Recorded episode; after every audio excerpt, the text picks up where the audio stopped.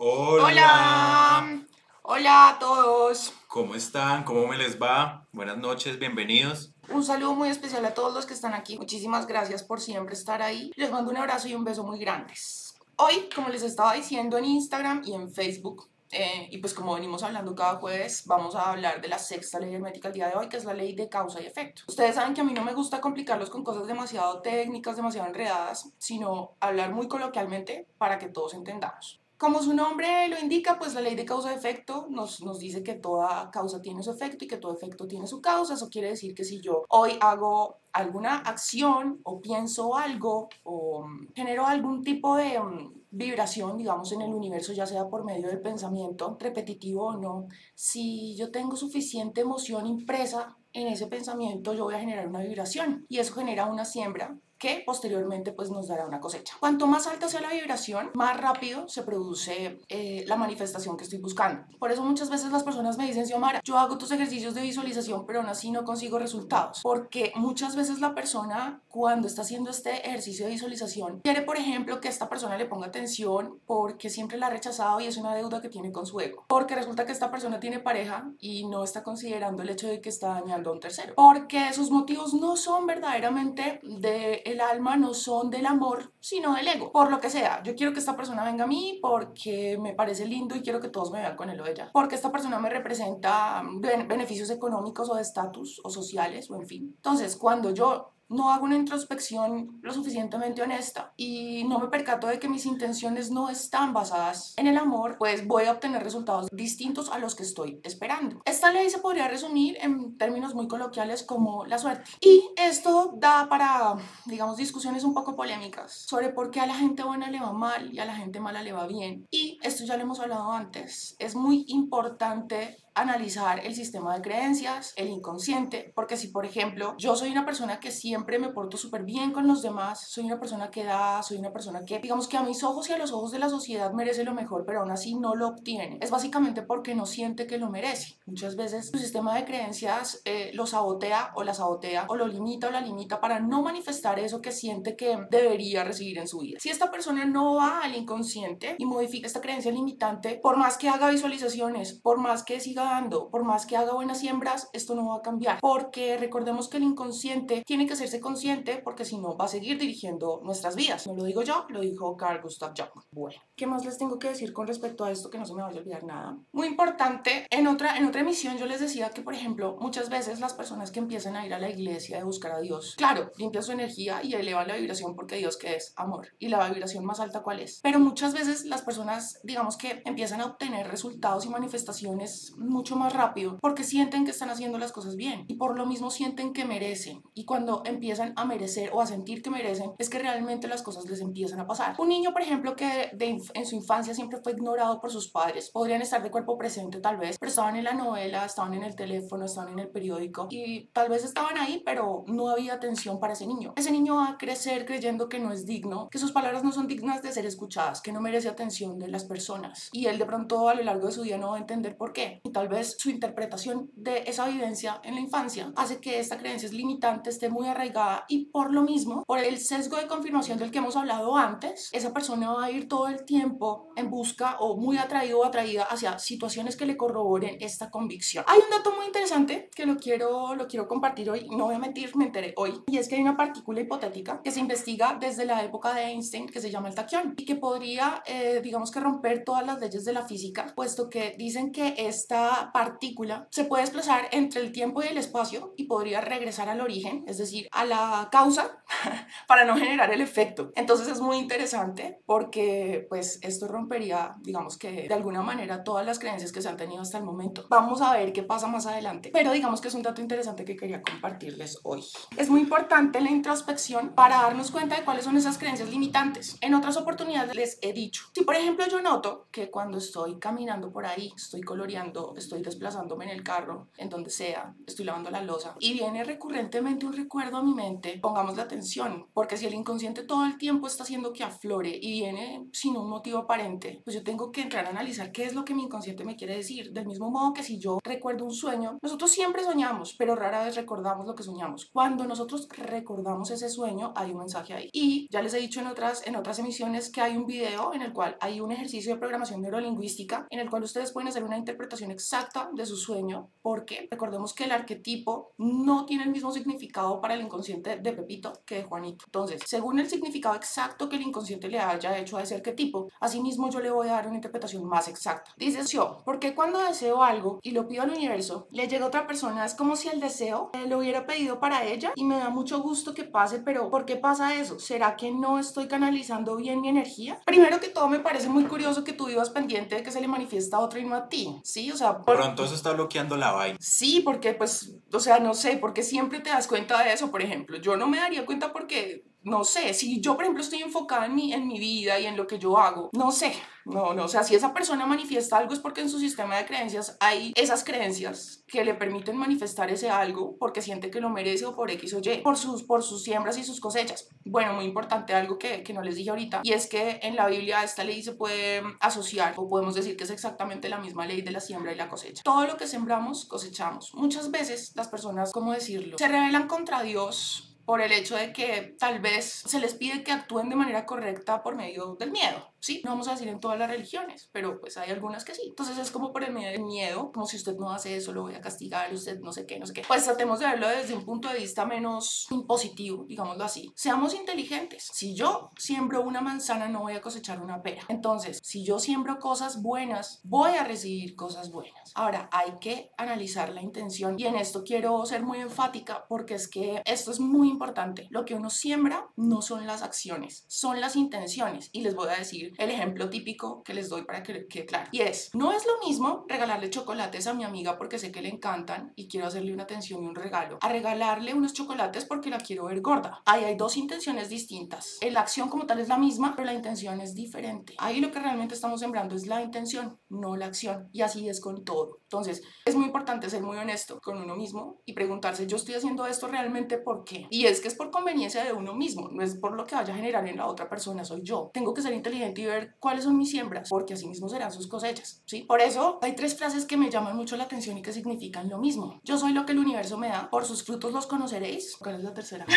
yo sé que son tres. Bueno, lo que siembras cosechas, yo soy lo que el universo me da y por sus frutos los conoceréis. Es lo mismo. Como es adentro, es afuera. Si yo tengo un sistema de creencias que me permite manifestar una vida linda, así será. Y si yo estoy dándome cuenta de que mi realidad no es lo que yo quisiera, pues voy al origen, a mi interior y cambio eso para poder manifestar otra cosa. Recordemos que el inconsciente es como un video lo que yo tengo adentro se va a proyectar en mi realidad. Si yo voy y cambio el video voy a proyectar otra cosa. Evaluemos las intenciones y como por arte de magia la cosa cambia. ¿Cómo aliviar los pensamientos negativos? Bueno, yo les he dicho ya en otras, en otras emisiones que una técnica muy, muy eficaz para cambiar esos pensamientos negativos y por ejemplo cuando tenemos mucha ansiedad por una persona, si estamos pasando por una tusa, por un por ejemplo, si yo estoy en el momento presente y estoy todo el tiempo consciente de cuáles son los pensamientos que vienen a mí, y yo, por ejemplo, me, me siento un momento y me pregunto, ¿cómo me siento en este momento? Soy honesto y trato de definir la emoción lo más, ¿cómo decirlo? Lo más atinado posible, lo más sincero posible. Porque muchas veces la rabia realmente detrás esconde un profundo dolor.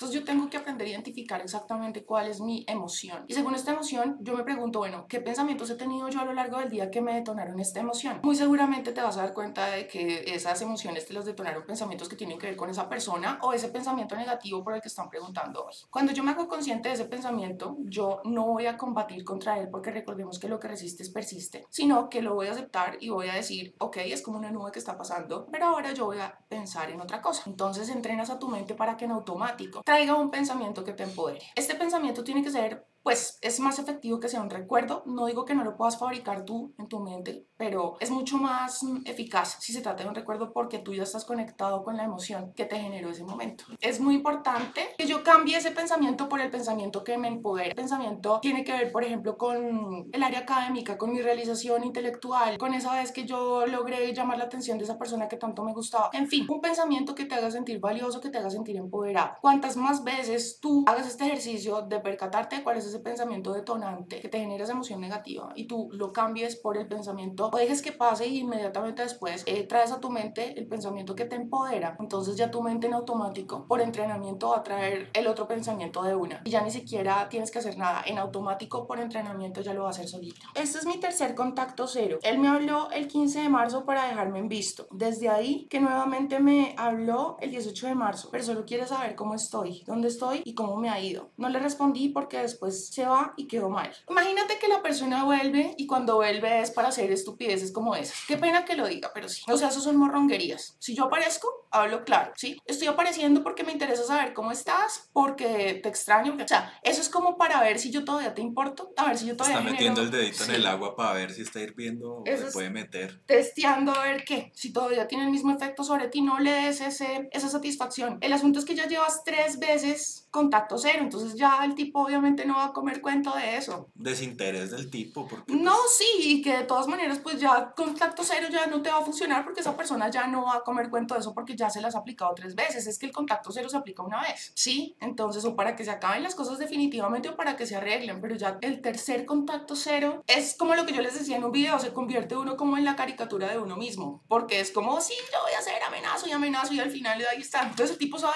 son ganas de joder, se dice coloquialmente, ya se le pasará solita, ya volverá. Y ya, ya entraron en esa dinámica y la única manera, te digo sinceramente, de que eso cambie es que tú genuinamente pongas el interés en otra persona o lo pierdas por completo. Pero esto no puede ser actuación, no puede ser fingido, es en serio, en serio. Esa es la única manera de que realmente tú puedas cambiar ahí la situación. Yumara, han pasado dos meses que me terminó mi ex. Nosotros teníamos juntos un año con dos meses y vivíamos juntos con su mamá. Bueno, desde que él me terminó, He sentido miedo y nervios de encontrarme a él, debido a que la ciudad es muy chica y en caso de que me lo llegue a encontrar no sabría cómo reaccionar. Bueno, hace poco yo, le, yo subí un video de los beneficios de imaginarse el peor escenario. Entonces esto no aplica solo para esta situación, sino para cualquier situación que te genere ansiedad, que te genere nervios, que te genere temor, que te paralice. Entonces, yo les ponía a ustedes ahí el ejemplo de una niña que es una amiga mía que quiero mucho y ella me decía, estoy teniendo muchos problemas en mi trabajo, siempre los he tenido, porque yo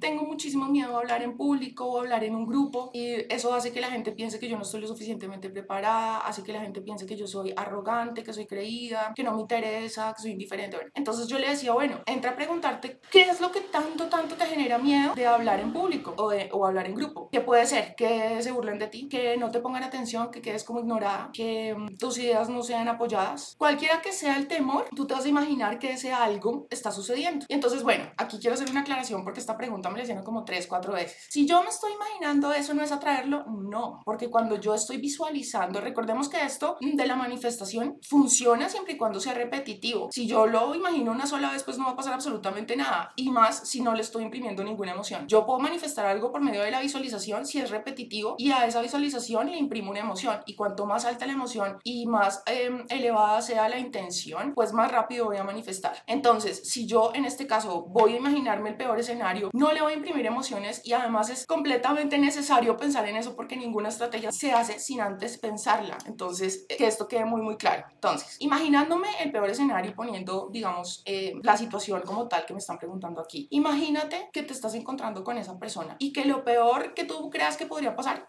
pasa y visualiza cómo reaccionarías. Cuando uno ya está preparado previamente para una situación, uno va muchísimo más seguro a enfrentarla porque ya sabe, tiene las bajo la manga, no me van a coger con los calzones abajo. Sí, yo ya sé cómo voy a reaccionar porque ya me preparé para este momento. Cuando tú lo vivas va a ser muy diferente que si tú no lo hubieras visualizado, que si tú no te hubieras preparado para ese algo. Entonces, visualízalo y piensa, ¿qué es lo que me generaría aquí tanto temor? Que la persona de pronto sea fría conmigo, me rompe el corazón, que de pronto pase de largo no me salude, que me ignore, que yo de pronto caiga rendida a sus pies y no me pueda aguantar. No sé. Y ya visualizando eso, y si tú sintieras, por ejemplo, que caes rendida a sus pies, entonces, ¿cómo reaccionarías? ¿Qué vas a hacer para no evidenciar eso? ¿Qué vas a hacer para romper con eso y no caer de pronto en volver con la persona y ese tipo de cosas. Muy importante la visualización. Yo también creo que algo muy importante es, primero, que no mostrar que una situación se deja afectar por ella porque se le está dando la importancia. Entonces, digamos que, sobre todo que cuando se terminan las relaciones siempre hay como esas batallas de egos, de quién sigue pendiente, de Sí. quién no, y más sobre todo como para mofarse con la otra gente y decir, no, es que este sigue detrás mío y no me deja en paz, bla, bla, bla, bla, bla, bla. Entonces, lo que uno tiene que hacer es como ponerle una sonrisa a la situación y hacer como si uno le valiera huevo, así no sea así, porque ahí, la otra persona ya va a empezar a decir, "Ah, Marciano, me olvidaron, y ahí se empieza a preocupar y se volteó la torta. Y yo les he dicho a ustedes que mm, cuando la otra persona tiene también el sentimiento de pérdida, porque es que claro, cuando yo estoy terminando una relación, pero sé que ese alguien va a estar ahí esperándome porque yo sé que me quiere, es chévere, porque yo Tengo estoy en una mango, posición, la claro, exacto, y tengo la, tengo, estoy en una situación supremamente cómoda,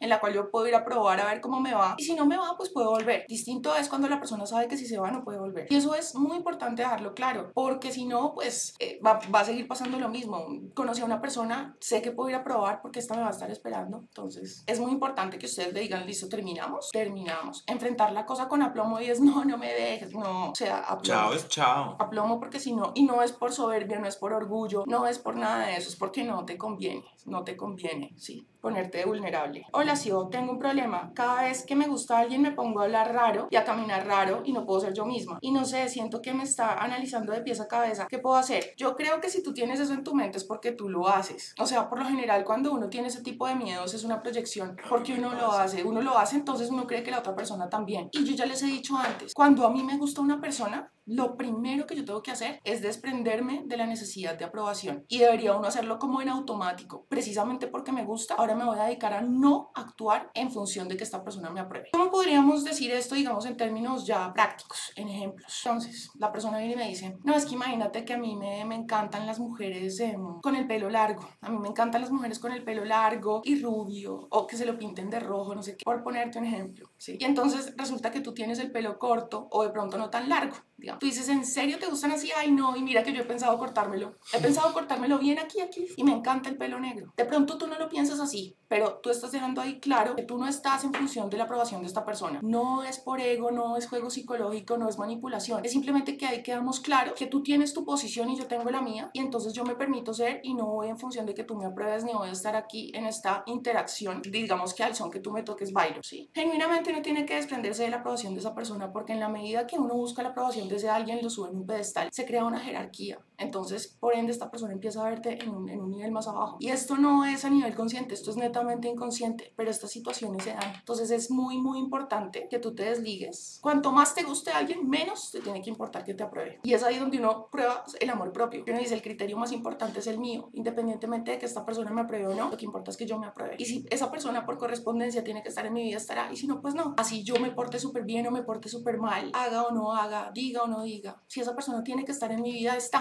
Recordemos que quien está en tu vida es quien tiene que estar. Nadie falta, nadie sobra, la energía jamás se equivoca. Todo es perfecto. Siempre he manifestado parejas con escasez económica. Mi nivel es medio, pero mi pareja actual siento que me estancó por aportar tanto yo a nivel económico, ¿cómo puedo manifestar para equilibrar y crecer juntos? Estás en una polaridad de dar. Eso ya lo hemos hablado la vez pasada, que muchas veces la persona está en una polaridad no ha equilibrado los polos. Entonces, si yo, por ejemplo, estoy muy acostumbrada a dar, que es lo que me estás manifestando aquí, que siempre has tenido parejas así. Entonces, si yo estoy muy acostumbrado a dar, a veces sin darme cuenta no me permito recibir. Te voy a dar un ejemplo coloquial que ya lo he traído aquí a colación varias veces. Cuando uno va y le dice, por ejemplo, uy, oye, ¿tú cómo estás de linda? Dice que linda, míreme cómo estoy de gorda, míreme cómo estoy de vieja, míreme. Entonces son personas que no saben aceptar un elogio. Entonces les dicen, por ejemplo, oye, pero te quedó súper bien el trabajo. No, pero mira que a mí no me parece, porque yo no sé qué. No, no saben aceptar un cumplido y aunque ustedes no lo crean, esto es no sabe recibir. No sé, cuando uno le hacen un cumplido uno dice gracias, porque es pues, gracias. Pero entonces cuando uno se pone pero es que no, no, pero es que no, es porque uno siente que no merece. Y recordemos que si uno no siente que merece, no le pasan las cosas. Así uno haga todos los méritos, así uno haga buenas siembras, así uno vaya a la iglesia, así un lo que sea. Si uno no siente que merece, no va a pasar, no sucederá. Entonces, muy importante hacer la introspección y ver cómo era tu infancia, cómo fue la relación de tus padres y pregúntate si no estás haciendo una réplica de esa misma relación en la que tal vez tu mamá era la que salía y se movía y tal vez era la que traía el sustento a la casa o la que era así, digamos, echada para adelante la berraquita, porque eso también pasa. Entonces uno tiende a repetir esos espejos, ¿sí? Si tú te das cuenta, por ejemplo, con tus creencias de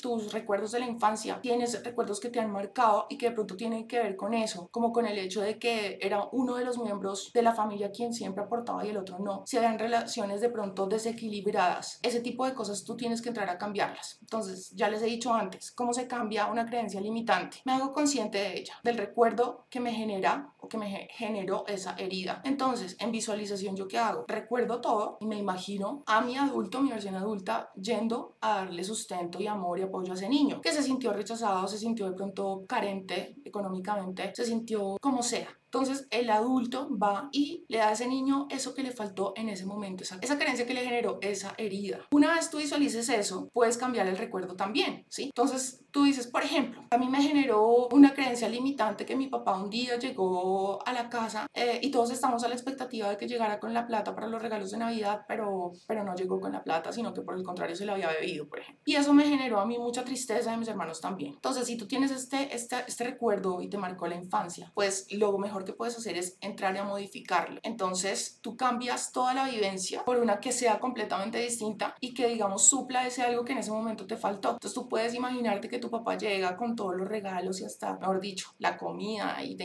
y te imaginas toda la casa. Y muy importante que le imprimas una emoción que te sientas feliz, como si eso realmente estuviera pasando. Cuanto más elevada sea la emoción, más rápido vas a cambiar esta creencia limitante y recordemos que en automático, asimismo mi realidad como el video in va a proyectar otra cosa. Sí, o por qué aún sabiendo el daño que me hizo el narcisista, aún lo extraño y a la vez lo odio. ¿Será que me dejó daño psicológico? Mira, con el narcisista es una cosa muy compleja porque ellos en un principio se encargan de conocerte muy bien. Entonces, como te estudian también, saben perfectamente cómo comportarse para ser eh, la persona de tus sueños. Estas personas tienen esta facilidad de conocerte y darte exactamente lo que tú quieres. Entonces, ellos se encargan de hacerte un love bombing, de enamorarte, de proyectarse como eh, el hombre o la mujer de tus sueños. Una vez viene pues todo lo demás, su verdadera cara, vienen pues las devaluaciones, viene el descarte, vienen las humillaciones, viene todo este trauma psicológico. Uno que tiene que entender, primero que todo aceptar que esa persona nunca ha sentido nada. Eso es muy importante, nunca lo ha sentido. Todo fue un teatro, todo fue pura actuación. Cuando uno ya entiende esto, uno dice no me estoy perdiendo de nada porque realmente lo que yo estoy esperando de esta persona nunca me lo va a entregar, realmente nunca me lo entregó. Yo estoy pegada de pronto de ese recuerdo y muchas veces como esta persona cambia sin ningún motivo aparente de actitud, uno asume que la culpa es de uno. Entonces esa culpabilidad hace que uno se sienta como en deuda con esa persona y empieza a hacer cosas para que ese alguien como que entienda que uno lo quiere o la quiere y vuelva a ser esa persona que fue en un principio, porque uno siente que fue uno el que causó ese cambio de actitud. Y en ese, en ese sentimiento de culpa, en esa deuda y en el hecho de que la persona lo hace sentir a uno cada vez menos, entonces que uno como que tiene que entregar más y más para compensar como todas esas falencias que esa persona le hizo creer a uno que tiene, viene la manipulación más tenaz. Entonces cuando uno entiende que realmente es un pésimo negocio quedarse ahí dando y dando por una persona que lo único que hace es parasitarte y parasitarte y parasitarte. Que hagas lo que hagas, nunca te va a entregar nada. Que todo fue un circo que montó, que no te estás perdiendo de nada, que por el contrario ganas. Pues ahí la cosa, pues digamos que tiene un, un avance importante cuando uno ya se hace consciente de que eso fue así. Pero si tú dices que lo odias, lo extrañas, claro, es que es normal que lo extrañes porque esta persona te garantizo que fue como ninguna otra en tu vida. Entonces es muy difícil soltar este, esta conexión que yo logro con esta persona porque rara vez la habré vivido con alguien más. Y lo eso cuesta soltarlo y los sentimientos no se van a ir de la noche a la mañana, pero si tú ves que no puedes, que en tus propias fuerzas no puedes, busca ayuda profesional, busca un buen psicólogo y, y ayúdate con eso porque la verdad sí lo, lo merece, o sea, vale la pena hacerlo. Algo que puede ayudar mucho es conocer nuevas personas que de pronto eso te puede ayudar a olvidar más bien todas las situaciones pasadas y evitar los narcisistas. Sí, y ya sabemos cuáles son.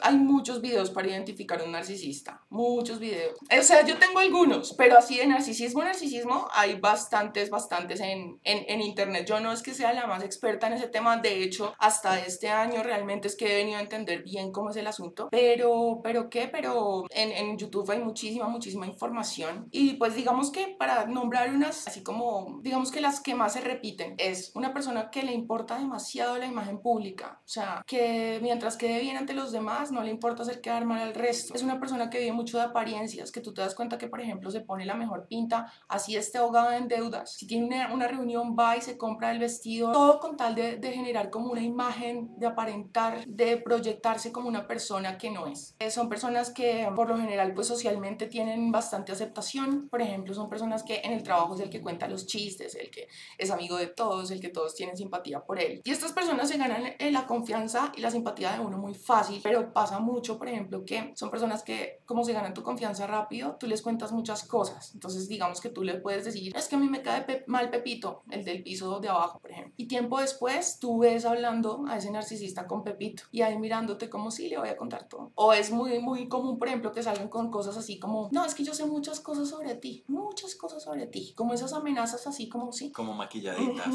eh, que, que cosas, o sea, una persona que es envidiosa, una persona persona que trata a las personas dependiendo de su estrato social o de su, digamos, del beneficio que puede obtener de esa persona. Cuando cumplen su objetivo, pues se van. Pero digamos que para, para identificarlo son estas personas que todo el tiempo están aparentando, que les importa mucho la proyección de una imagen que no Y digamos, corresponde con la realidad. una pregunta, digamos, yo tengo la duda que, ¿en qué se diferencia el narcisista, digamos, al vampiro psíquico? No, es que de hecho un narcisista es un vampiro Ah, psíquico. ok. Es un vampiro psíquico porque estas personas, por ejemplo, yo les decía antes que un narcisista se alimenta del hecho de que tú lo odies o lo ames, pero sobre todo el alimento es que tú lo odies, porque ellos se alimentan más de esta- estas vibraciones bajas. Por ejemplo, en el video que subí, yo les hablo de los arcontes, de estos voladores de los que habla Don Juan, que dicen que es que los invito a que vayan y vean el video porque no se trata de repetir el video aquí. Pero palabras más, palabras menos, un narcisista sí se alimenta muchísimo de las emociones negativas que él te genere. Y puede ser que tú creas que porque no te está viendo, él no se puede alimentar.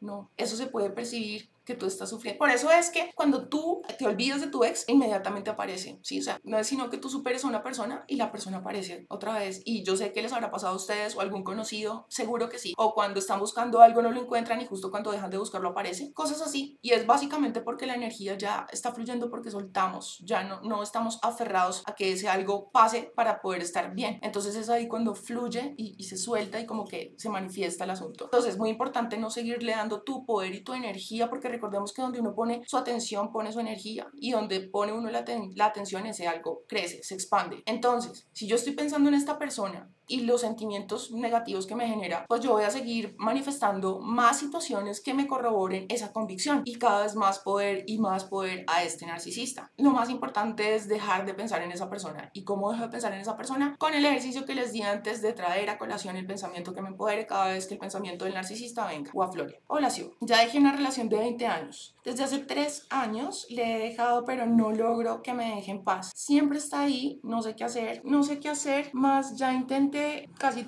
de todo sin que sea todo un drama. Quiero manifestar otra vida y siento que si está ahí, siempre no puedo hacerlo. Siento que me bloquea la entrada de algo mejor. Efectivamente, pero pues si tú no lo sueltas, si, si las veces que vuelve, pues tú lo vuelves a recibir. Si tienes que ponerle una caución, se la pones. Si tienes que poner tierra por medio, se la pones. Pero si tú ves que esa es tu piedra en el zapato, ¿Qué le ves que no haces nada para eliminar ese obstáculo? Pero ya, pero de verdad, ¿sí? Porque es que uno muchas veces engaña y uno dice, pero es que él es el que vuelve y me busca. Pero si vuelve y me busca es porque yo aquí estoy, o sea, sí. Se le está abriendo la puerta al perro. Cambia de, cambia de número de teléfono, cambia de, de dirección, o sea, bloquealo, ponle una caución. Alguna cosa se puede hacer sin duda alguna para poner distancia con una persona, porque eres tú quien tiene en tus manos pues salir de esa piedra en el zapato, de eso que te estanca. ¿Cómo cambiar la realidad de que siempre se atraen personas con pareja para poder tener o atraer una persona que valga la pena en una relación? Tienes que ir a la creencia limitante que te genera eso. A veces pasa que no es algo que se generó en la infancia, sino que una vez tú empiezas a meterte con ciertas personas,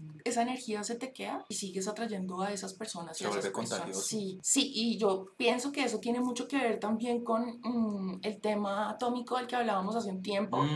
Que te acuerdas que hablábamos que, que uno empieza a, digamos, atómicamente. En- aspirar los átomos que hay en cada ambiente. Entonces, digamos, si uno va a un templo donde la vibración es mucho más alta, pues uno se va a contagiar de esa buena energía. Mientras que si uno va a esos lugares feos y llenos como de oscuridad y mala, ¿cómo decirlo? Donde pasan cosas feas, por ejemplo, no sé si uno pasa por al lado de y se han dado cuenta que por donde sea eso es feo, eso es horrible y uno llega con, como, con esa carga también y uno se, se bajonea. Mientras que uno va pasando como por un concierto o algo así, uno como que se va emocionando y dice, bueno, ¿qué está pasando allá? Porque es... Sí, por ejemplo, cuando uno me pasó eh, hace como dos años que con mi mamá fuimos a una, a un entierro. Ush, terrible la energía que nos quedó después de eso, pero terrible. O sea, yo tuve que llorar como que como 10 minutos porque estaba muy cargada y es básicamente porque uno está respirando todos esos átomos que esas personas están dejando allí y empieza a vibrar atómicamente lo mismo que todas esas personas están vibrando. Entonces, claro, si yo me meto con una, empiezo a vibrar atómicamente de esto, pues voy a seguir manifestando ese mismo algo porque estoy haciendo match con esa vibración, ¿sí? Y eso es lo que se manifiesta. Entonces, si tú, por ejemplo, empezaste a salir con hombres casados, cada vez que venga un hombre de estos, pues tú recházalo. Y muy importante, la visualización. Esto se cambia así, visualizándote con una persona que tenga ciertas características. Hay un video que yo les hacía de cómo atraer a la persona de mis sueños. Muy importante que tú le hagas entender a tu inconsciente qué es lo que tú realmente quieres, porque, como ya les he dicho antes, en la mente todo está como muy abstracto. Hay una mezcla de pensamientos, de, emociones, una maraña ahí. Y entonces todo, como te digo, está muy, muy abstracto y es bueno ponerlo muy concreto para que el inconsciente lo tenga súper claro. Entonces, si yo me tomo el tiempo de hacer una lista con todas las características que la persona de mis sueños debe tener, él ya va a entender, ah, ok, entonces yo por sesgo de confirmación voy a descartar a todas las personas que no correspondan con esta descripción. Si tú todos los días lees esto, las afirmaciones son buenísimas, pero buenísimas. Pero, por ejemplo, si yo me tomo la molestia de hacer esta lista y la leo en voz alta todos los días, créeme que no tienes que hacer nada más. Nada, nada, nada más. Bueno, claro, si de pronto la creencia limitante se generó en tu infancia porque de pronto tu mamá también tuvo relaciones con personas que tenían compromisos o algo así, o viste eso en tu familia porque tu hermana de pronto era mayor y también lo hacía, o tu tía o tu prima. Entonces hay que entrar a cambiar la creencia limitante, como les decía antes, cambiando el recuerdo. Pero si por ejemplo sucedió que fue porque tú te metiste con un hombre casado un día y de ahí en adelante no te siguieron cayendo sino puros manes así, entonces tú lo que tienes que hacer es hacer la lista. Y tú dices, ahora, muy importante que en esta lista sean cosas que tengan que ver con el amor y no el ego. Entonces, la persona de mis sueños, por ejemplo, que tenga ciclos cerrados, es decir, que no tenga exnovias locas o que no me olvida de mi exnovia o que, en fin, sí, la ex esposa pesadilla. Entonces, que tenga ciclos cerrados, por ejemplo, que no tenga vicios, por ejemplo, que sea un tipo atento, que sea un tipo sin compromisos, que sea un tipo que me valore, que me respete. Entonces, todas estas cosas tú las vas a escribir y las lees todos los días y tú vas a ver cómo eso cambia, como por arte de magia. Pero todo es la constancia. Y las afirmaciones, hay muchas afirmaciones como por ejemplo, yo me abro la posibilidad de que llegue la persona ideal para mi vida, que me complementa perfectamente, que yo amo y me ama, que me respeta y yo respeto y hacemos un, un match perfecto, por ejemplo. Sí, tú puedes crear tu propia afirmación y repetirlo todas las mañanas y aunque tú no lo creas, esto es magia. Colación. Comentarte que apliqué el contacto cero y ya pasaron cuatro meses y no recibo ninguna señal de ella. Antes de comenzar el contacto cero, no hubo peleas ni problemas, solo que sentía el desinterés de su parte. Ya debo soltar. La verdad que... Hasta el momento que la extraño. Que, que la extraño y otras que me siento bien, solo ayuda, gracias. Pues sí, es normal que, que en algunos momentos tú te sientas bien y en otros no tan bien, porque pues el superar es, no es lineal. Todo el tiempo tenemos picos emocionales, como la curva sinusoidal. No es plano, es normal. No te, no te agobies ni te afanes por el hecho de que de pronto no has podido superar a esta persona o de vez en cuando te vienen pensamientos y te mueve como todos los sentimientos. Si esa persona en cuatro meses no ha aparecido, pues yo te diría que ya no apareció. No sé, si ustedes en la relación hayan tenido una dinámica en la que siempre eres tú quien va y busca. Y te lo digo por qué. Porque con mi primer novio me pasó que él siempre se acostumbró o que yo lo acostumbré a que cualquier culpa, no responsabilidad de él o mía, era yo quien siempre iba a buscar eh, que se solucionaran las cosas. Resulta que pues tanto al cantar al agua y un día entonces me dijo terminamos y yo bueno listo. Me quedé esperando sentirme mal una semana, dos, un mes, dos, y eso jamás pasó. Y entonces la persona, claro, acostumbrada a que era yo quien volvía, pues se quedó esperando que yo volviera y eso nunca pasó. Cuatro meses después volvió a aparecer y me llama esperando a que sea yo quien le diga. Todavía llama cuatro meses después y espera que sea yo quien le diga. Después de hora y media de conversación, ya se dio cuenta, no, está, no me va a decir nada. Me, me, to me, tocó decir, no me tocó a mí. Y después él mismo confesó, es que tú me tenías muy mal, muy mal acostumbrado, ¿sí? Entonces, si tienes a la persona muy mal acostumbrada y es muy, muy orgullosa, muy madura, puede suceder que esto pues pase. Pero si no es así, yo te diría que ya le eches tierrita. Relación. Acabo de comenzar una relación, pero me siento con temor a no hacer las cosas bien. Suelo compararme. No me gustaría que ese miedo afectara la energía de la relación, pues no sé cómo reaccionar ahora que tengo una pareja, ya que tengo pensamientos negativos. ¿Cómo empezar a pensar en cómo terminará por el mismo temor? Ah, tengo pensamientos negativos. ¿Cómo empezar a pensar en cómo terminará por el mismo temor? Bueno, cuando tú hablas de que te comparas, es que te comparas con otras mujeres o con la exnovia o con las mujeres que interactúan con él en Facebook o en otras redes sociales. Recordemos que cuando nos comparamos con otras personas, inmediatamente estamos generando una jerarquía. Entonces, yo me comparo con esa otra persona que creo que es competencia para mí. Esto todo es a nivel inconsciente. Entonces, me comparo con esa persona que yo creo que es competencia para mí. Inmediatamente estoy generando una competencia y si yo compito por algo es porque ese algo es un premio. Entonces, yo estoy en un nivel inferior y pongo al otro en un pedestal y entonces hay una jerarquía. Y así mismo esa persona te va a a, a sí mismo esa persona te va a percibir como que estás abajo y tú tienes que esforzarte Como un aspirante. Exacto. Entonces, no hagas de esa otra persona un premio, no lo pongas en un pedestal y cuando tú empiezas a hacer eso, por ejemplo, a fijarte, por ejemplo, están en un restaurante o en un bar y tú estás súper pendiente, actuando desde tu miedo, entonces tú estás súper pendiente a ver a quién le echa el ojo, a ver a quién le pega la escaneada, a ver, ¿sí? No estés con esta actitud. Tú haz de cuenta que cualquier mujer que entre no existe, no existe. Así la mire no existe. No te vas a poner a hacer show de celos, no te vas a poner a hacer de él un premio y yo me voy a poner a competir contigo. Y además que esto, pues digamos, para un narcisista es bocato di cardinale, que tú le empieces a hacer show de celos y por ahí, cuanto más loca te pongas, más alimento le das, más feliz se pone. Entonces no lo hagas, no lo hagas, esa mujer no existe. Pierde ese miedo porque miras, una persona al final está donde quiere estar. Un hombre por instinto siempre va a haber otras mujeres. Un man que no le gusta ver nalgas y que no le gusta ver tetas y piernas no existe. Que mire, déjalo que mire, finalmente tú sabes tú quién eres y si el man quiere estar contigo, estará contigo, así haya otras 90 mil que estén buenísimas, ¿sí? Porque viejas buenas en todos lados hay, una más linda, una más joven, una más inteligente, al final eres tú y esto puede sonar a frase de cajón, pero nadie es como tú y ese es tu superpoder y sí, suena a frase de cajón, pero es en serio, entonces deja de revisarle, por ejemplo, quién, quién le da likes,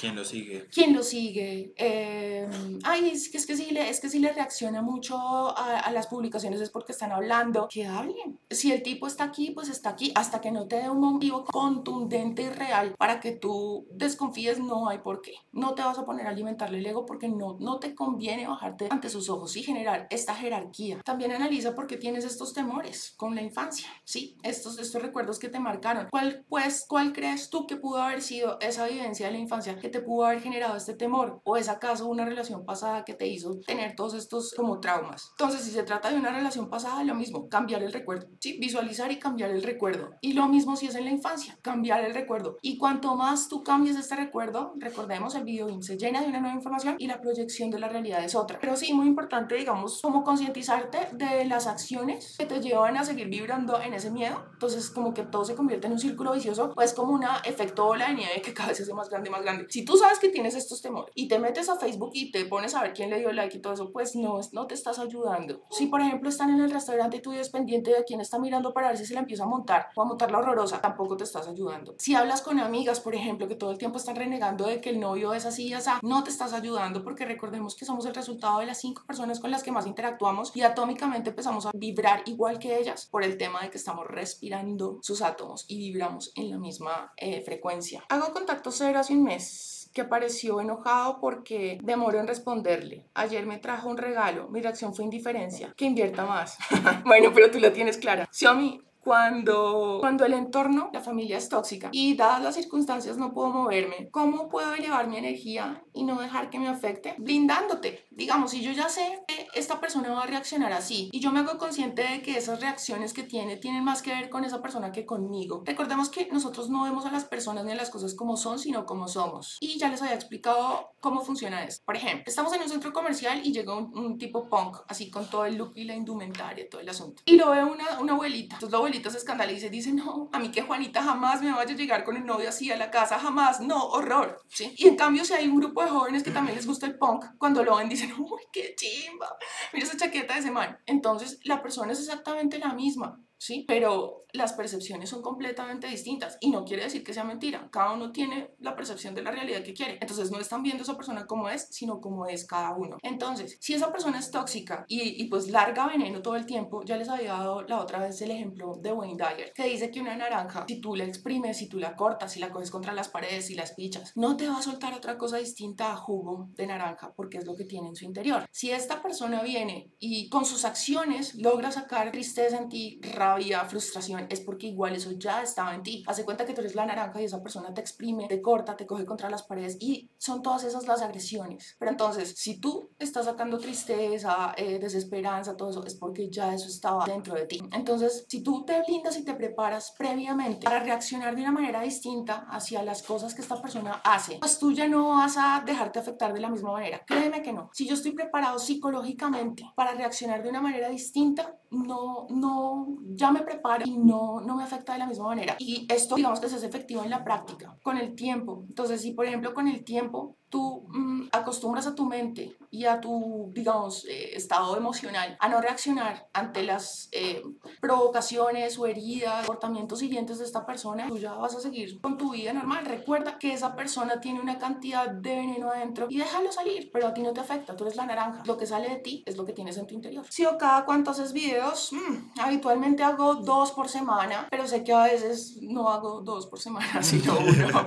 pero lo que pasa es que saben que, que muchas veces a mí, por ejemplo, hacer un video por hacerlo, simplemente por cumplir con tres videos a la semana, no me parece. Creo que uno debería hacer un video cuando realmente tenga la convicción de que lo tiene que hacer. Últimamente estoy haciendo videos que de pronto no son tan virales, pero son temas que me apasionan y que creo que realmente pueden hacer la diferencia en la vida de las personas. Tal vez no lo vayan a ver millones de personas o miles de personas, pero yo quedo muy satisfecha cuando hago ese tipo de videos y sé que estoy dando un mensaje que realmente es útil. Entonces, si de pronto me demoro en subir, pero pues muy pendientes porque sí quiero empezar a subir mucho más contenido en, todas las plataformas. He pensado que incluso en Facebook eh, podría empezar a escribir artículos de muchas cosas que he estado leyendo que son muy interesantes. En fin, muy pendientes a todas mis redes porque también quiero empezar a mover Instagram, TikTok, todo. Entiendo por qué ahora de grande me cuesta sentir emoción al querer manifestar algo que quiero. Cuando era niña era muy fácil, pero ahora no siento motivación incluso cuando deseo algo mucho, incluso cuando deseo algo mucho, no sé qué me pasa. Muchas veces sucede que la mente consciente es muy parlanchina, entonces por eso yo les digo que es bueno estos espacios de no mente, cuando por ejemplo le suena a uno el despertador y uno pone 10 minuticos más, ese momento en el cual uno no está completamente dormido porque sabe que tiene el pendiente de que se tiene que levantar, pero tampoco está completamente despierto porque está dormitando. Entonces, en esos espacios de no mente, donde la mente consciente no te puede decir, no, eso no va a pasar, no, que le hace pensar que eso puede ser posible si jamás ha sucedido, no sea tan chistosa que usted no tiene suficiente plata, no tal cosa, no tal otra, la, mente consciente es la que te convence de que eso no va a pasar y te desmotiva. Empieza a entrenarte tú, tú solita, entonces de pronto no a pensar en algo en particular que, te, que quieres que te pase, sino de pronto en un recuerdo que te parezca muy lindo de tu infancia, pero te vas a quedar dormida en la noche que estás a punto de dormir, pero todavía estás un poquito despierta es que es difícil, digamos, como explicar esto, pero es, el verbo es dormita. Entonces, cuando uno está en ese estado de no mente, es ahí donde uno aprovecha para hablar con su verdadero ser, porque no está el inconsciente ni tampoco el consciente. Entonces, es ahí donde yo puedo insertar nuevas ideas en mi ser. Entonces, si tú empiezas a vibrar en la emoción que te genera este recuerdo bonito, en automático tú vas a generar otra vez como esta disposición o este entusiasmo por visualizar y por hacer este tipo de cosas, ¿sí? Por, digamos, hacer ejercicios de manifestación. ¿Algún libro que me recomienden sobre cómo trabajar o manejar la mente? Muchos. El poder de la hora, los secretos de la mente millonaria, padre rico, padre pobre. El club de las 5 de la mañana, digamos que yo me lo estuve leyendo y, uno piensa, ¿será que algo de esto tiene influencia en mi vida? Y sí, la verdad es que sí. Muchas veces se habló de que los escritores más brillantes en la historia escogían sus espacios para escribir en los momentos más inoportunos que nadie se le ocurría. Digamos, no se decían que Edgar Allan, Allan Poe, él le gustaba escribir como a las 4 de la mañana cuando estaba muerto del sueño. Entonces, ¿qué le gustaba al tipo quedarse desvelando? Toda la noche y toda la noche, porque cuando estaba como en ese estado en que estaba en que entre se dormía y como que no, se le ocurrían las ideas de sus libros, su mente se volvió un poco más descabellada y le daba más rienda suelta a sus ideas. Entonces, eso es algo que nosotros mismos tenemos que concientizarnos, como decirle a nuestra cabeza, liberes hermano y hágale, produzca y deme ideas, y así poco a poco, ¿no? Y eso que tú estás diciendo me recuerda a algo que,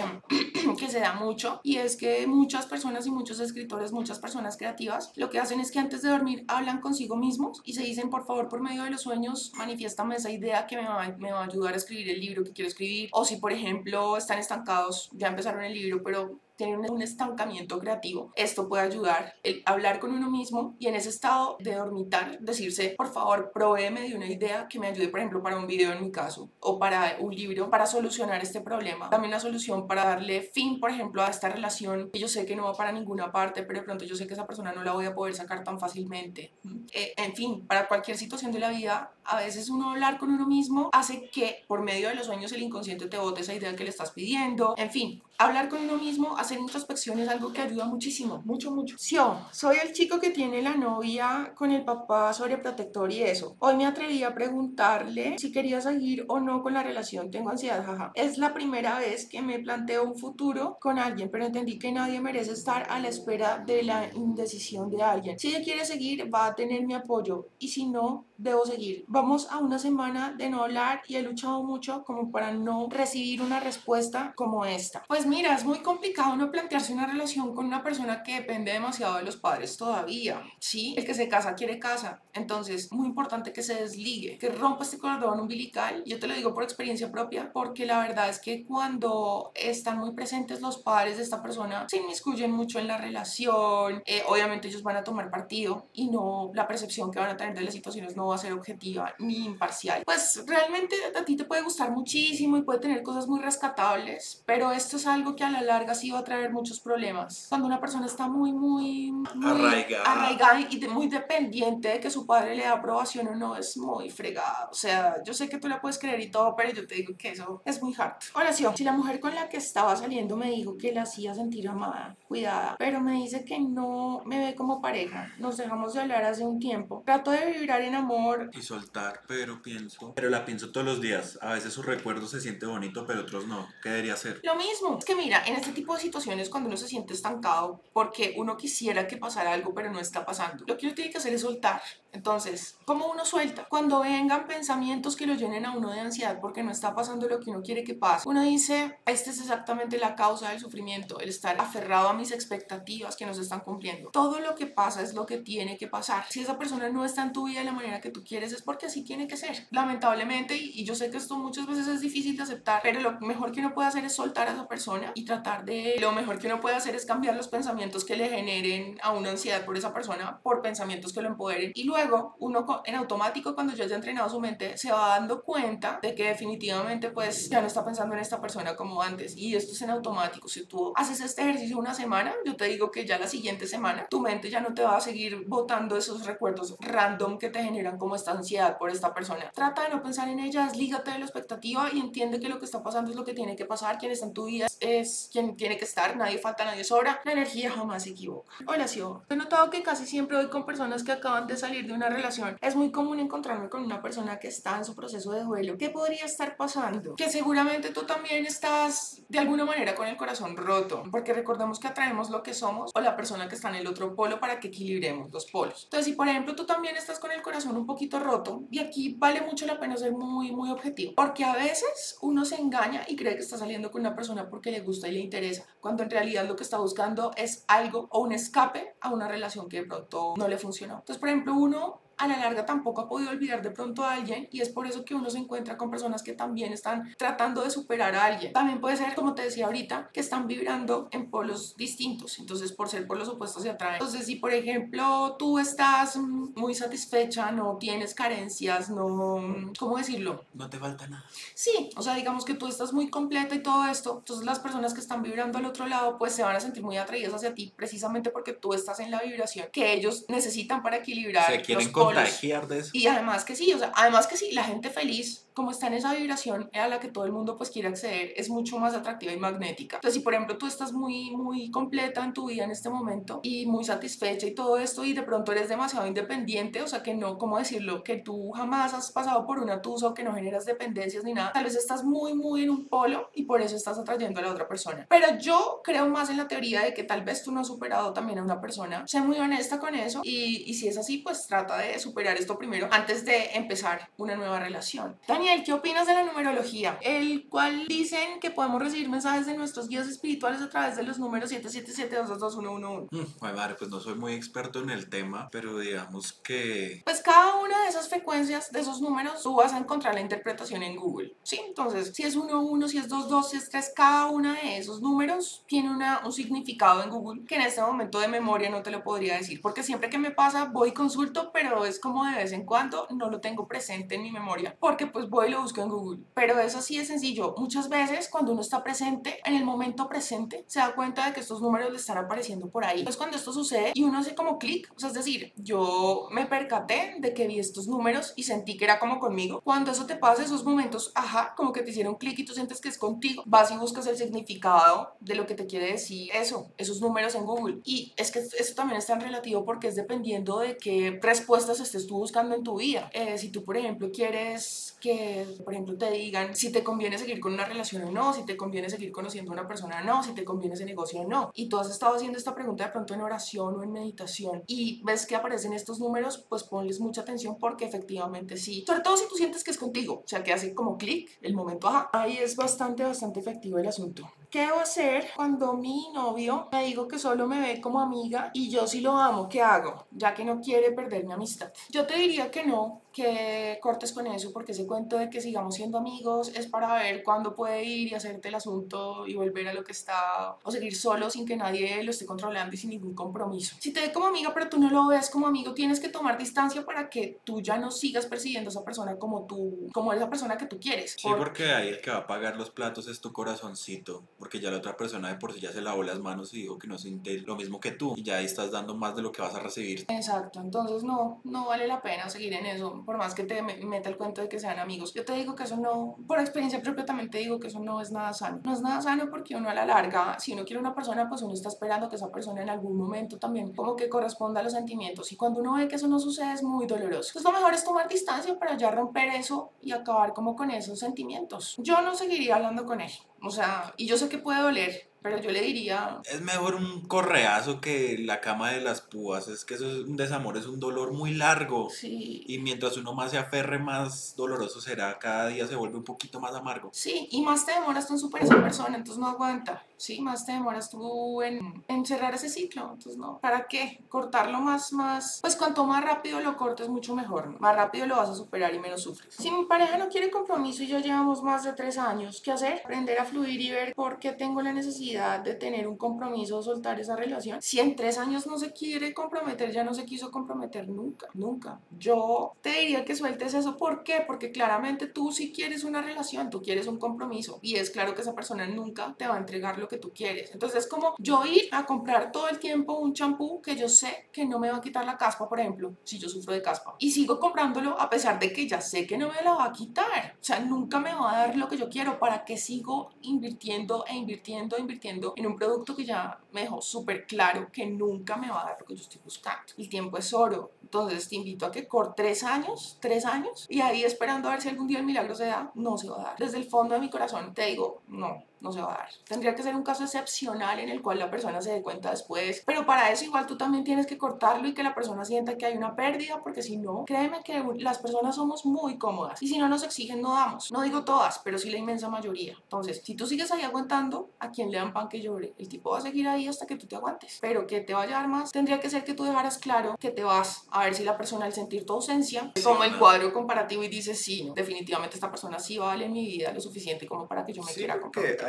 ya se pasa a probar el amor, porque una cosa es falta de compromiso y la otra ya es falta de interés. Digamos que si no te está brindando la atención que necesitas, pues ya es por sí se puede sacar muchas conclusiones. Hola, sí, hace poco conocí un chico y al principio nos gustábamos mucho, pero después él me dijo que no quería que tuviéramos una relación, que fuéramos amigobios. Luego de eso ya hablamos muy poco y veo que le gusta tratarme hostilmente y pues trato de dar, pero me siento confundido con qué hacer. Mm. Cuando esa persona empieza a tratarte hostilmente es mejor alejarse porque se está dando cuenta de que tú vas a seguir ahí. Y muchas veces no seamos presas de narcisistas porque es que miren que eso ahorita abunda, abunda de qué manera. Y si uno, por ejemplo, sigue demostrándole al narcisista, por ejemplo, no estoy diciendo que tu amigo lo sea, pero es mejor no correr al riesgo, ¿cierto? Si esa persona se da cuenta de que puede hacer contigo lo que quiera y tú vas a seguir ahí, que tiene comportamientos hostiles y ahí tiene la persona que no se va ni se mueve, pues va a seguir pasando. Y créeme cuando te digo que va a ser cada vez peor, porque la gente siempre tiende como a medirle uno el terreno, como a tantear el terreno, a ver hasta dónde puede llegar y entonces uno no marca el límite, eso cada vez va a ser peor y peor y peor. Entonces yo te diría, corta por lo sano, algo que funciona muchísimo para darnos nuestro lugar y que la persona entienda que no puede fregar con nosotros, que esa persona sepa que uno está dispuesto a levantarse de la mesa de negociación y decir, no, yo ya no voy más. Si esa persona sabe que tú no lo vas a hacer y eso se manifiesta de muchas maneras, en muchas, en muchas situaciones. Si esa persona sabe que tú no lo vas a hacer, que tú no te vas a alejar, pues seguirá, seguirá porque tú sabes que el que puede marranea. Pero si tú le dejas claro que no y tú le dices, no, hasta aquí, hasta aquí nos trajo el río, hasta ahí los trajo el río, no se dejen tratar mal, no se dejen tratar hostilmente, como por qué, y más cuando ustedes no lo han sido, como porque una persona me tiene que tratar a mí de una manera cuando yo nunca la he tratado así, tal. Como dirían las mamás, que se le vaya quitando la maricadita.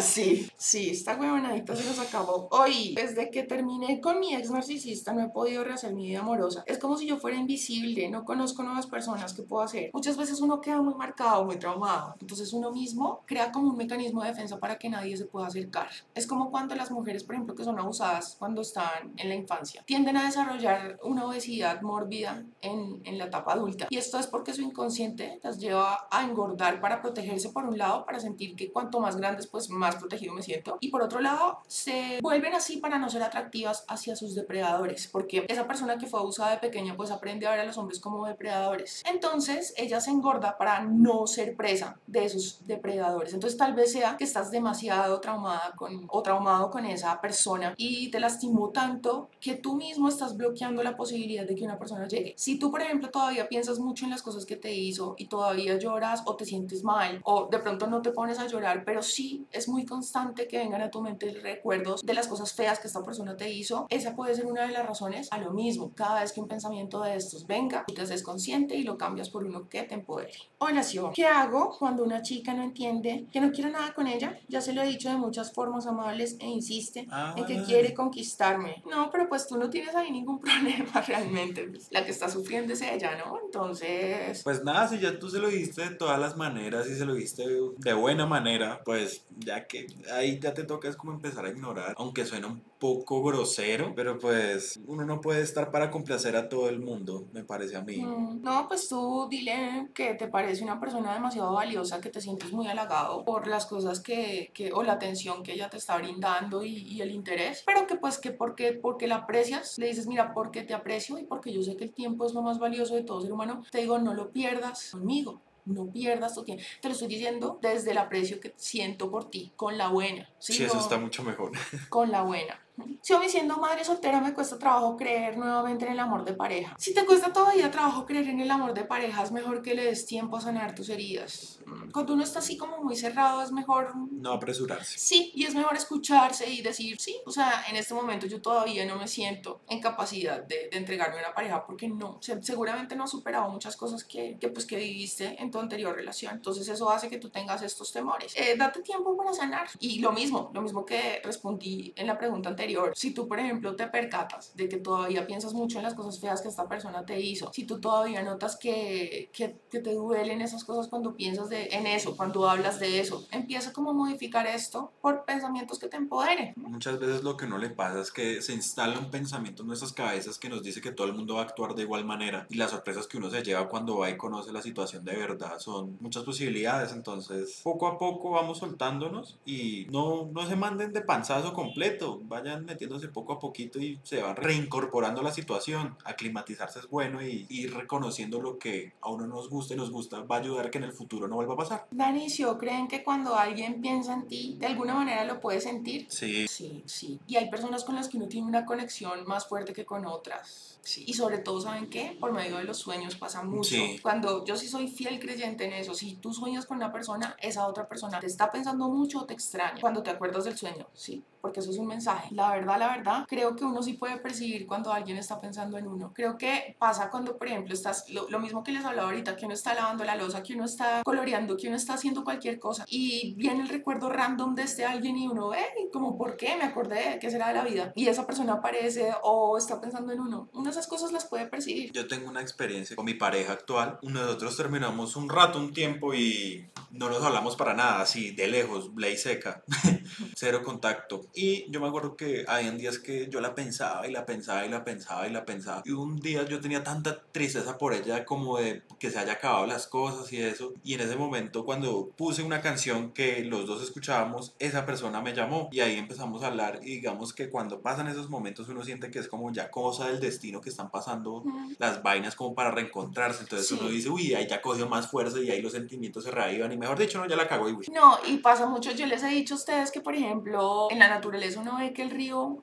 va por su cauce. Si uno se encuentra más de tres obstáculos en el camino, uno dice esto, no, como que estoy luchando contra la corriente, es que la misma vida le da unos señales de por dónde tiene que ir. Y no necesariamente es porque ese camino lo conduce a uno a una experiencia agradable. A veces también es una experiencia desagradable, pero es para que uno crezca. Y una vez uno pasa por ese, como por esa noche oscura del alma, es cuando emerge lo mejor de uno, es cuando hay esas llamaradas de conciencia de lo que hablaba en el video que publiqué. La resiliencia, como llaman por ahí. No sé si lo pronuncié bien. Resiliencia, sí. Sí, Daniel, ¿ustedes creen en el tarot? Pienso que el tarot es una proyección de lo que hay en el inconsciente de la persona en el momento y que eso le ayuda a saber cuál es la tendencia. Recordemos que el inconsciente es como un videobeam que proyecta mi realidad. Entonces, si por ejemplo las cartas me ayudan a manifestar esos arquetipos para yo poder interpretar qué es lo que me quiere decir el inconsciente, puedo yo, digamos, ahorrarme muchos sufrimientos o puedo saber por dónde coger o por dónde tomar camino, cosas así. ¿m? Pienso que el tarot le ayuda a uno a esclarecer mucho muchas cosas, pero no, no necesariamente sirve para predecir el destino, el futuro, sino que lo que hace es que según lo que hay en tu inconsciente Te te, bota, te bota la probabilidad. Sí, o sea, según lo que hay en su inconsciente, esto es lo más probable que pase. Sí, es algo así. Mejor dicho, no hay que recostarse mucho. Hmm, es como una guía. Sí, me separé el 18 de diciembre, luego nos veíamos cada seis meses y era como si nunca nos hubiéramos separado. Ella tiene un hijo y dice que no pudo superar su rompimiento de familia y que no puede tener una relación. Fue mágico lo nuestro, éramos muy felices. Que no puede volver a formar una familia, siente frío y lo que y nos vimos después del 25 y la besé y no se apartó, sino que se asombró y me siguió el beso, se puso a lagrimear, ¿qué hago? Pero ella no quiere soltar a la familia. Independientemente de lo que sea que pase entre ustedes dos, ella no quiere soltar a la familia. Y su prioridad. sí. y yo te digo, si tú le sigues dando, digamos, esos momentos de emoción, de efervescencia, en el- los cuales como que, uy, un beso y asunto, de pronto como por oxigenar su rutina al otro lado, ella lo puede hacer. Pero ella ya te ha dejado claro que no va a dejar a su familia. Hazle caso. Abandona las expectativas y deja que fluya. Pero yo no le no seguiría poniendo mi atención y mis, mis expectativas ahí porque ella ya eligió. ¿Será que cuando uno tiene mucha química con alguien es porque es una energía conocida de alguna vida pasada? Sí, soy fiel creyente en eso. Yo les ponía el ejemplo hace unos programas atrás que yo siempre he sido, por ejemplo, una persona muy, muy tímida. Me cuesta, digamos, cuando una persona me gusta mucho, me interesa, tengo sentimientos, me cuesta muchísimo mirarla a la cara. Cuando a mí no me pasa eso, por ejemplo, y siento que entro en confianza de una y no, no, como no estoy como en esa intimidación, no me siento así, pienso que es porque, pues definitivamente hay una conexión ahí que me genera esa confianza de, de- estoy en casa, ¿sí? Esta persona ya ha estado antes conmigo. También es cierto que puede suceder que... Simplemente porque la conexión fue muy, muy rápida. O sea, tú de una te das cuenta de que hacen clic, que están como en el feeling, que, que de una como que se compenetran. Esto también es una señal de que hubo algo en las vidas pasadas. Pero pues la química, yo pienso que es más como cuando uno se siente en casa, que uno se permite ser. Porque analicemos que uno, no con todas las personas se permite ser quien uno realmente es. Cuando uno se permite ser. Hola, Sio y Daniel. Siempre he sido una persona insegura de mí misma. Desde mi apariencia física hasta con mi forma de ser y personalidad. Siempre he dudado de mí y de cierta forma siento que eso me aleja de las personas y de la posibilidad de crear relaciones más profundas, sea con amigos u otro tipo de relaciones. Y por más que intento mejorar y hacer las cosas diferente por mejorar mi autoestima y amor propio, siento que siempre vuelvo a lo mismo, no sé qué hacer ya. Ir al recuerdo de la infancia que te causó esa inseguridad, que te decían tus padres o la persona que era figura de autoridad para ti. De pronto no fueron tus padres, sino los niños con los que interactuabas en el colegio, porque los niños son muy crueles. A veces también pueden ser los profesores quienes causaron Ay, sí. quienes causan ese tipo de, de trauma. Entonces, ir a, la- a ese recuerdo es muy importante, hacer introspección y ver cuál fue el recuerdo que generó esa herida, esa creencia limitante y cambiar el recuerdo por uno que te supla ese algo que en ese momento te hizo sentir carente de algo. Entonces, si yo me sentí rechazado, pues me sentí carente de aprobación. Entonces, yo voy como adulto y le doy a mi niño interior ese algo que no sintió en ese momento, ese amor incondicional. Y luego modifico el recuerdo por uno que sí me haga sentir aprobado, aceptado. Y cuanto más tú lo recuerdes, pues tu mente, como no tiene capacidad de análisis ni, ni sentido del humor, cree absolutamente todo lo que tú le digas, entonces va a codificar que el recuerdo realmente es como ahora lo estás recordando. Y por lo mismo, al tener una información nueva en tu inconsciente, vas a proyectar una realidad diferente, pero esto se logra a base de repetición, de ser constante con el ejercicio. ¿Cómo puedo poner límites? Pues cada vez que no te guste algo lo manifiestas, no gritando, no montando la horrorosa, sino diciéndolo con aplomo. Y es que miren,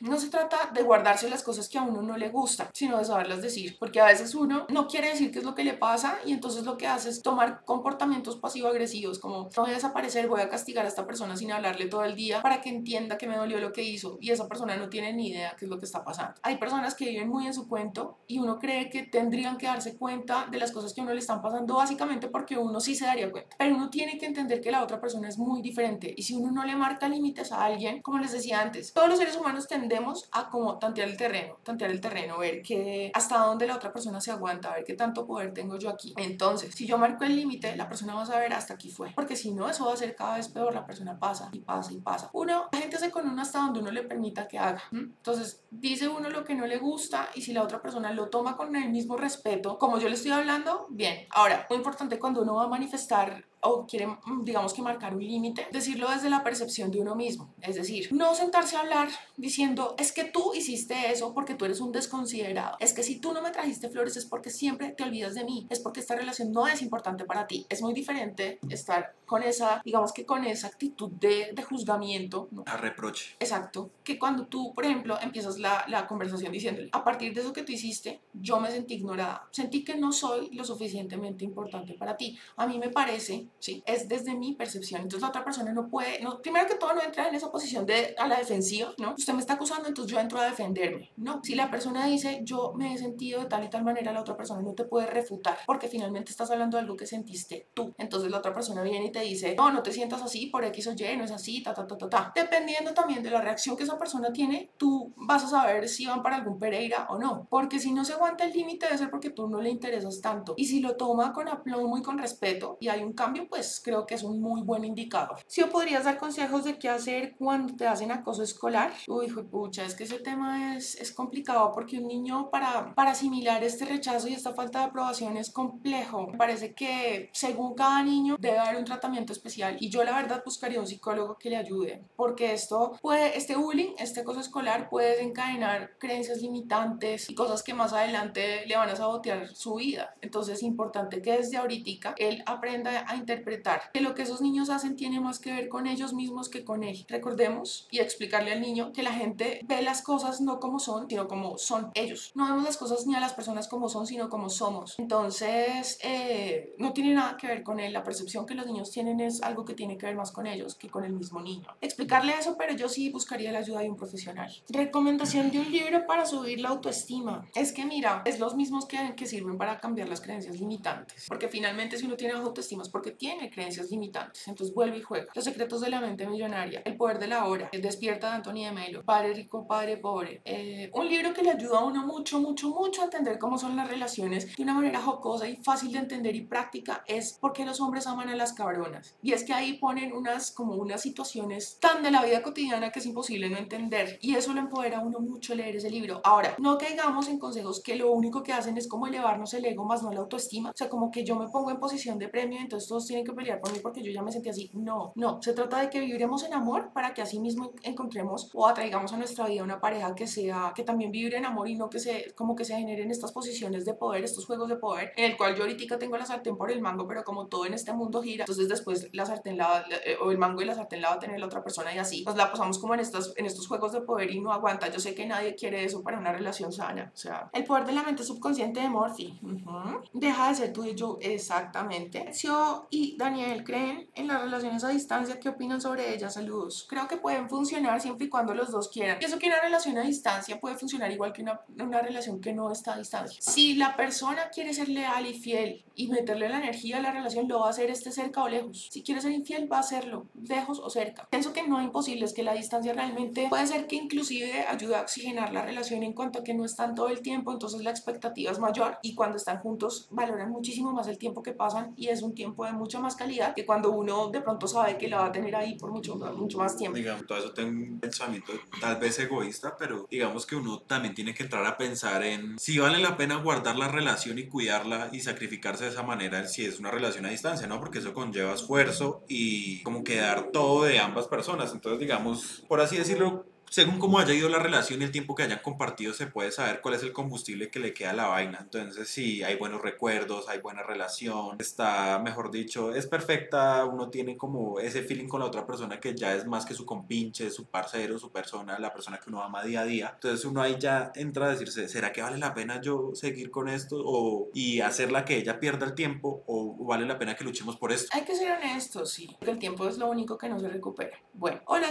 es normal que mi pareja no sube demasiadas fotos conmigo. Estuvimos juntos dos años, nos separamos, pero hace poco volvimos. No es de subir fotos siempre pero a veces siento que me oculta y eso no sé si es por mis inseguridades y exijo de más o si en verdad está, no está orgulloso de mí. Bueno, si esta persona es de subir fotos con otras personas y no contigo, hay por qué preocuparse. Entonces ahí uno dice, sí, efectivamente, si se toma fotos con todo el mundo y las publica y conmigo no, pues ahí hay un problema. Pero si la persona no suele subir fotos, no te estreses por eso. Tampoco te pongas a presionar para que suba la foto no la suba. Mm, Hay que darle tiempo a las cosas, no todo el mundo actúa de la misma manera y algunos expresan el, el amor distinto. De pronto ella no te sube la foto, pero sí prefiere decírtelo personalmente y decirte cómo te quiero o guardar las fotos para ella. Ahora yo te digo una cosa, yo sé que ahorita en esta era de las redes sociales pues es como muy importante que la persona suba la foto conmigo, como para marcar territorio y todo el asunto. Pero yo soy fiel creyente que cuanta menos gente sepa de la vida personal de uno, a uno mejor le va, porque no tiene sapos metiéndose, dándole la opinión a uno de lo que tiene, uno tiene que hacer. Hay muchísimas envidias cuando una relación está funcionando, porque precisamente muchas personas sufren por amor. Entonces cuando una relación es bonita y está funcionando y uno se pone a contarle al uno y al otro, esto daña la energía, se presta para chismes, se presta para que la gente viva pendiente para ver de qué pie coge al uno y el otro, Mm. porque el que no es feliz quiere que nadie más lo sea. Entonces, esto de las redes sociales se presta mucho para que esa amiga envidiosa, por ejemplo, llegue y le mande solicitud de amistad para ver en qué anda. Sí, que eso también, eso me parece a mí de quinta, que las amigas se pongan a agregar el novio de uno. No, y lo peor es que le escriben.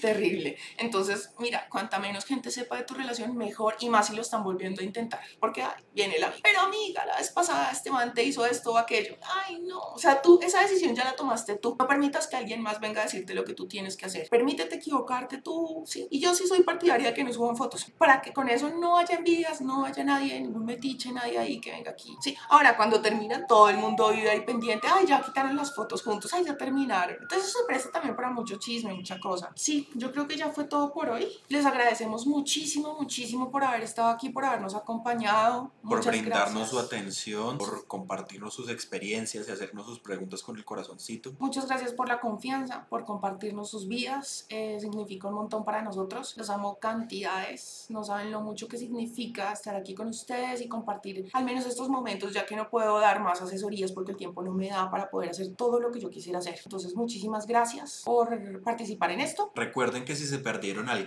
si tuvieron interferencias, si no pudieron escuchar algo, pueden ir a Spotify el día lunes, encontrarán la repetición de este programa y si no, también en el, en el canal de YouTube Hermanos Villanueva. Todos los programas se encuentran en estas dos plataformas y bueno, esperemos que los disfruten y que les sirva mucho. Besito para todos y nos vemos muy muy pronto. Los quiero muchísimo, los queremos muchísimo. Gracias. Próximo jueves a las 7. Chao. No olviden suscribirse a Xiomara Villanueva, Daniel Villanueva. Síganos aquí, síganos aquí. No olviden suscribirse en todos lados. En Spotify, en Spotify. También y dar like.